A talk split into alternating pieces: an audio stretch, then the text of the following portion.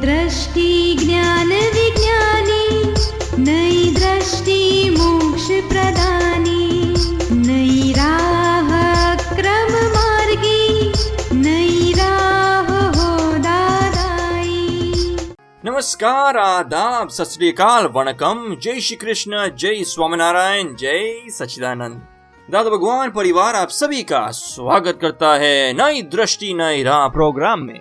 दोस्तों बचपन से हम सुनते आए हैं, गुरुर ब्रह्मा, गुरुर विष्णु गुरुर देवो महेश्वर, गुरुर साक्षात पर ब्रह्मा तस्मय श्री गुरुवै नमः। अर्थात गुरु ही ब्रह्मा है, गुरु ही विष्णु है, गुरु ही शंकर है, गुरु ही साक्षात पर ब्रह्म है, ऐसे गुरु को मेरा प्रणाम। दोस्तों, गुरु शिष्य की परंपरा प्राचीन काल से चली आ रही है। गुरु शिष्य का संबंध यानी निस्वार्थ प्रेम का संबंध, अभेदता का संबंध। अधीनता और समर्पण का संबंध। तो दोस्तों यह गुरु शिष्य का क्या इम्पोर्टेंस है? चलिए सुनते हैं हमारे आत्मज्ञानी से, हमारे अगले सेगमेंट में। जय सच्चिदानंद। शास्त्रों में कहा है, ध्यान मूलम गुरुर मूर्ति, पूजा मूलम गुरुर पदम, मंत्र मूलम गुरुर वाक्यम, मोक्ष मूलम गुरुर कृपा। तो ये जरा विस्तार से समझाइए ना। किस प्रकार से हमें आराधन करना चाहिए? अगर आपको कोई यथार्थ गुरु मिल जाए, सच्चे गुरु मिल जाए, फिर ये, यह श्लोक उनके लिए लागू पड़ता है। ध्यान आप करोगी तो किसका करोगी? क्योंकि एकदम एकदम से ध्यान नहीं होता है। अरूपी का ध्यान एकदम नहीं होता है। निराकार ध्यान एकदम नहीं होता है तो शुरू करो साकार की, यानी गुरु की मूर्ति की करो। गुरु के मुखारविंद का ध्यान करो, उसको निधि ध्यासन कहा जाता है। और कहते हैं कि जिसका निधि ध्यासन करते हो, उसकी ही सारी शक्तियाँ आप में आती हैं। और आप उनके स्वरूप हो जाते हो। यह निधि ध्यासन का फल है। तो नवदा भक्ति में एक निधि ध्यासन भी आता है। निधि ध्यासन बहुत कीमती है। तो गुरु की मुखारविंद का मूर्ता मूर्त जिसके अंदर अमूर्त प्रकट हो गया है ऐसे, ऐसे मूर्त गुरु उनकी मूर्ति का आप यदि ध्यान करो निधि ध्यासन करो तो आपको उनकी सारी शक्तियाँ प्राप्त होएगी। इसलिए कहा कि ध्यान मूलम गुरुर मूर्ति, पूजा मूलम गुरुर चरणम। पूजा आप किसकी करोगे? तो प्रत्यक्ष जो मूर्त ज्ञानी है, गुरु है आपके, उनके चरणों की पूजा करो। अरे उनके और तो क्या करना है? उनके चरणों में हमारा मस्तक झुकाओ। क्यों? मस्तक झुकाने से क्या फ़ायदा? तो ऐसे प्योर, निरंकारी गुरु के चरणों में हमारा मस्तक झुकाए तो हमारा अहंकार वहाँ पिघलता है। अहंकार को पिघल, पिघलाने का और कोई सॉल्वेंट नहीं है। ये मूर्ता, मूर्त, ज्ञानी के चरणों में आपका अहंकार जाता है। फिर जी, जो अपने से बड़ा है, महान है, गुरु है माता पिता है, जिसके चरणों में आप सर झुकाएँगे, वहाँ आपका अहंकार कुछ न कुछ तो कम होगा ही। ऐसा नियम है। इसीलिए हमारे भारतवर्ष में हाथ जोड़ने से शुरू करते हैं। सर अपना गुरु के चरणों में रख देते हैं, साष्टांग करते हैं। यह सारी अलग अलग तरह की प्रक्रियाएँ बताई गई है ताकि हमारा विनय प्रदर्शित हुए, इतना ही नहीं, हमारा अहंकार खत्म होने जाए, हो जाए। तो ये चरण, गुरु चरण के पूजा का महत्व है। पूजा ऐसा कह के चरण धोते हैं, फिर उसको पुष्प, अक्षत लगाते हैं और फिर अपना मस्तक झुकाते ये इसकी पूरी प्रक्रिया है। लेकिन सिर्फ़ चरण झुकाने से भी, चरण में हमारा सर झुकाने से भी अहंकार का अस्तित्व खत्म होता है।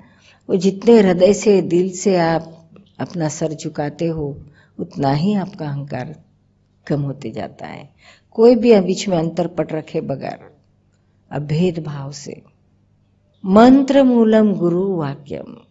गुरुर वाक्यम, यही हमारा मंत्र है। आप फिर आपको ऐसे मिलने, गुरु मिलने के बाद आपको कुछ मंत्र, अपना स्वयं कुछ करने का ज़रूरत नहीं है। गुरु जो आपको वाक्य बोले, जो बताए, वही आपके लिए मंत्र है। उसकी आराधना करना वही आपका धर्म है। मंत्र मूलम गुरु वाक्यम।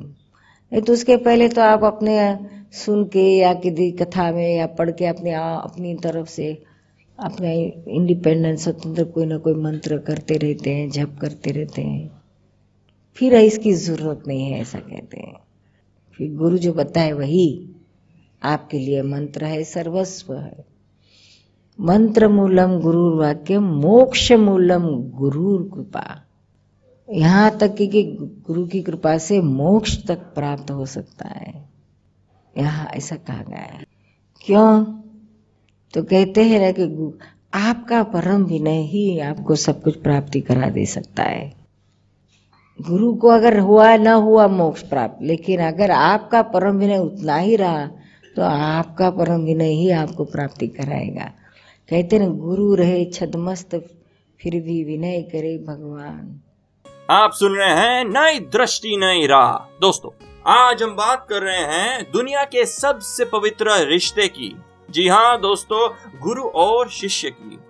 जय सच्चिदानंद। आत्मज्ञानी गुरु की प्राप्ति पुण्य से होती है या मेहनत से मिलता है मिलते गुरु? आपने क्या मेहनत की थी? नहीं मैंने कुछ मेहनत नहीं की। आप तो मुझे मैं पुण्य से मिल गए आप मुझे। बस वही जवाब है। बिल्कुल पुण्य से मिल गए। पुण्य अनंत कितने जन्मों कोटि जन्म की पुण्य जागती है तब कुछ आत्मज्ञानी की मुलाकात होती है। सच कोटि जन्मों की। ऐसे तो बहुत मिलते हैं संत पुरुष मिलते हैं अच्छे अच्छे साधु संत गुरु आचार्य सब मिलते हैं। लेकिन उससे हमारे आंतरिक परिवर्तन नहीं आता है। बाह्य परिवर्तन शायद आ सकता है आंतरिक परिवर्तन यानी हमारे क्रोध, मान, माया, लोभ जाना, चिंता, टेंशन जाना, और आत्मा हूँ, मैं शुद्ध आत्मा हूँ, यह हमें अंदर से अनुभव होना, अंदर से उस ख्याल आ जाना, ये बड़ी, बहुत बड़ी बात है। इसी, इस यही मनुष्य भव का अंतिम लक्ष्य है। कई जन्मों से अनंत जन्मों से यही चीज़ की प्राप्ति के लिए ये जीव तलसता है बहुत कुछ करता है। लेकिन ये क्यों नहीं प्राप्ति हुई?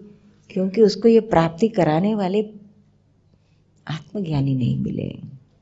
बहुत कई लोग मिले लेकिन ये नहीं मिले। आप सुन रहे हैं नई दृष्टि नई राह। गुरु शिष्य का जो व्यवहार होता है उसमें शिष्य के पास, शिष्य को गुरु के पास से पूर्ण प्राप्ति हो, उसके लिए कौन सी दृष्टि से गुरु के पास रहना चाहिए? ऐसा है, शिष्य गुरु को जिस दरज्जे से देखता है, उस दरज्जे का उसको लाभ मिलता है। यह मेरे गुरु है तो उसको उतना लाभ मिलता है। यह मेरे सदगुरु है तो उसको उतना लाभ मिलता है। यह ज्ञानी है। श्री कृष्ण भगवान ने ज्ञानी की जो व्याख्या बताई है ऐसे मुझे प्रिय में प्रिय मुझे है, मेरा ही आत्मा है, मेरे से भिन्नता नहीं है उसमें। तो वो लेवल, उस दर्जे का प्राप्ति होती है। और मेरे लिए भगवान ही है, देहधारी परमात्मा ही है मेरे लिए। तो फिर वैसी प्राप्ति होती है। आप जिस दृष्टि से देखोगे वो आप शिष्य को उसकी दृष्टि का उसको फल मिलता है। शिष्य को अपनी दृष्टि जो रखना है वो रखने की छूट है। आप दादाजी गुरु गुरु अपने को नहीं मानते अपने को खुद को लघुतम समझते हैं। शून्य है ऐसा समझते शुद्ध आत्मा ही समझते हैं। लेकिन शिष्य ने ऐसा देख शिष्य ने ऐसा गुरु को देखना चाहिए। आप दादाजी के पास रहते थे सेवा में तो आप कौन सी दृष्टि से उनको देखते थे? मैं हर जीव मात्रा के अंदर शुद्धात्मा देखती थी। और दादाजी के अंदर मुझे परमात्मा ही दिखते थे। पूर्ण प्रकट हुए परमात्मा। उनका जो व्यवहार का जो कुछ भी प्रसंग होता था उसमें आप कौन सी दृष्टि में रहते थे वो टाइम पे? व्यवहार भी पूर्ण व्यवहार। व्यवहार में भी कोई गलती उनकी हो नहीं सकती है। हालाँकि वो स्वयं कहते थे कि मेरे व्यवहार में गलती हो सकती है क्योंकि व्यवहार रिलेटिव है सापेक्ष है। सापेक्ष यानी अलग अलग अलग अलग अपेक्षा से अलग अलग दिखता है। तो वह खुद तो अपनी ओर से कहते थे हाँ निश्चय में आत्मा के बारे में एक भी भूल नहीं हो सकती है। लेकिन हमें तो उनके व्यवहार के बारे में भी कोई भूल नहीं दिखती थी। परफेक्ट ही था। तो राग द्वेष रहित कषाय रहित व्यवहार वही सर्वोच्च व्यवहार है। फिर ये ऐसा है ना वैसा ये तो देखने वाले की दृष्टि है।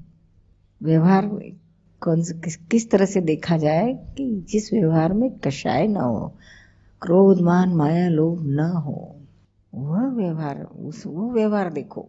आप सुन रहे हैं नई दृष्टि नई राह। दोस्तों आज हम बात कर रहे हैं गुरु और शिष्य की। चलिए जानते हैं हमारे अगले सेगमेंट में।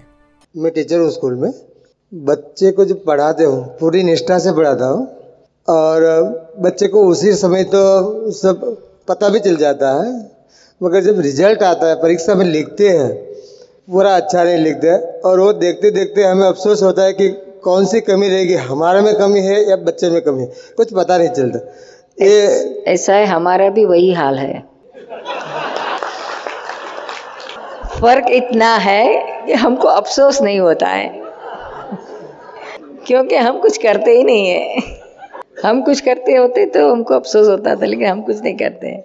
हम तो हमारा कर्म खपा रहे हैं। हम जो लेके आए ना हमको जो खुजली है ना, इन बच्चों को पढ़ाने की, वो खुजली करवा रही है। हाँ अपना प्रयत्न पूरा करो और हाँ तलाश करो कि हमारी कहाँ गलती है। उसका रिसर्च करो ट्राई टू ओवरकम इट वो सब करना है। लेकिन अफसोस करने अंदर फ्रस्ट्रेट मत हो। और दूसरी बात है, जब पढ़ाते हैं ना तो कभी गुस्सा भी हो जाते हैं।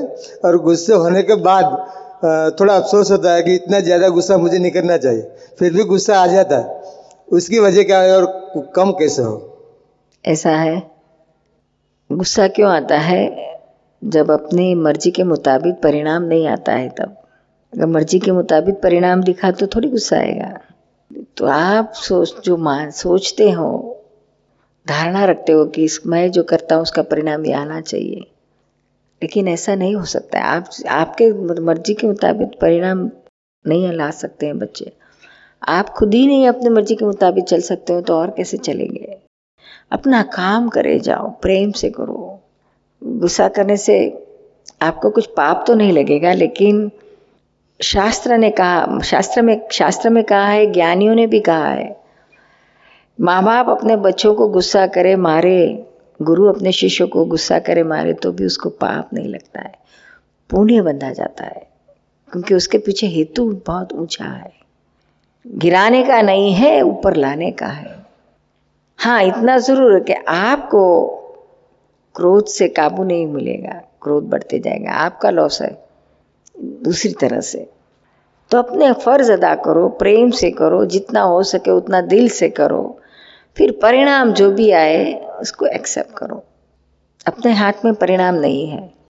तो कितने सारे संजोग है तो होते हैं इकट्ठे तब परिणाम आता है। जय और एक बार आके ज्ञान ले लीजिए और आपके स्टूडेंट्स जो अठारह साल के करीब है उनके सबको लेकर आके ज्ञान लो फिर ऑटोमेटिक आपका गुस्सा कंट्रोल में आ जाएगा। सब बच्चों के अंदर आप शुद्धात्मा देखोगे। आप में पावर आएगा, बच्चों को भी पावर मिलेगा। दृष्टि से ही बच्चे प्रगति करेंगे। आप सुन रहे हैं नई दृष्टि, नई राह, जो सुल जाता है ज़िंदगी के हर सवाल को। दोस्तों, हमारे परम पूज्य ज्ञानी पुरुष दादाजी कहते हैं कि जिससे हम कोई भी ज्ञान पाते हैं विजडम पाते हैं, वही हमारा गुरु है। और दोस्तों अल्टीमेट गुरु वही होता है जो हमें हमारी खुद की पहचान करे और हमें जन्म, मरण के चक्कर से भी मुक्ति दिलाए। दादाजी खुद को गुरु नहीं कहलाते और हमें शिष्य भी नहीं बनाते। तो आइए, ऐसे ही ज्ञानी पुरुष की वाणी से हमारा हर दिन रोशन करे।